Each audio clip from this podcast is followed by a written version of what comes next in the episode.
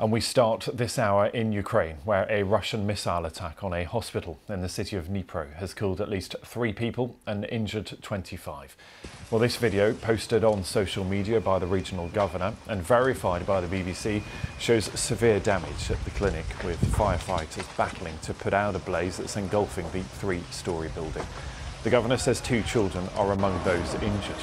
Writing on Telegram in response to the attack on a medical facility, Ukraine's President Volodymyr Zelensky says Russian terrorists once again confirm their status of fighters against everything humane and honest.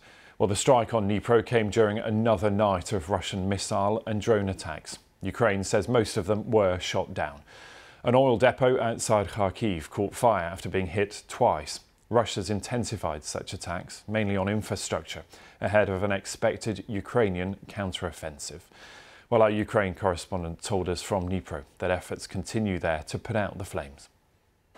So the scene at the moment, I don't know whether you can hear fire crews trying to chop down trees to get access with the mounted hose.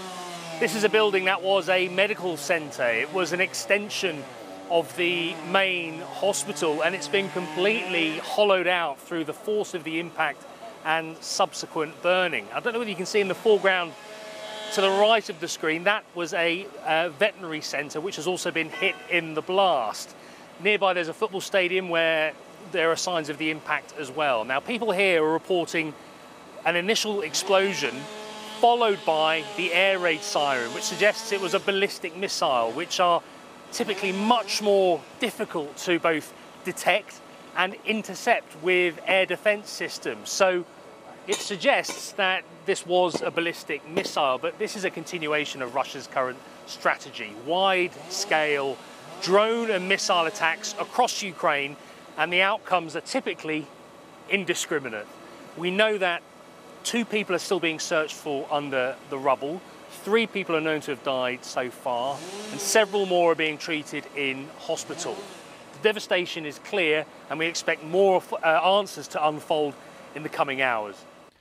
Uh, that's James Waterhouse there with the latest on that uh, round of artillery fire and attacks, particularly there on that medical facility. Uh, we should also say as well, Russia has been saying it has been subject to attacks uh, in Russia itself. The governor of the southern region, that's Belgorod, said that Ukrainian military was responsible for what they say were dozens of artillery, mortar and drone attacks across the territory. They say that's uh, incursions into uh, their Russian territory. Uh, they say there are no reported casualties, but point to the fact that drones, mortars, and artillery uh, in a village there were struck, they say, more than 130 times. Now, there's been no independent verification of those claims but it gives you a sense uh, of claim and counterclaim on both sides, particularly, of course, given the scenes that we've seen there uh, related to the attack on Dnipro. So we'll get the very latest on that and give you a sense of what is happening on the ground right now ahead of that much touted summer offensive, that fight back, that Ukrainian counter-offensive uh, that we are expecting to get underway any time now. Uh,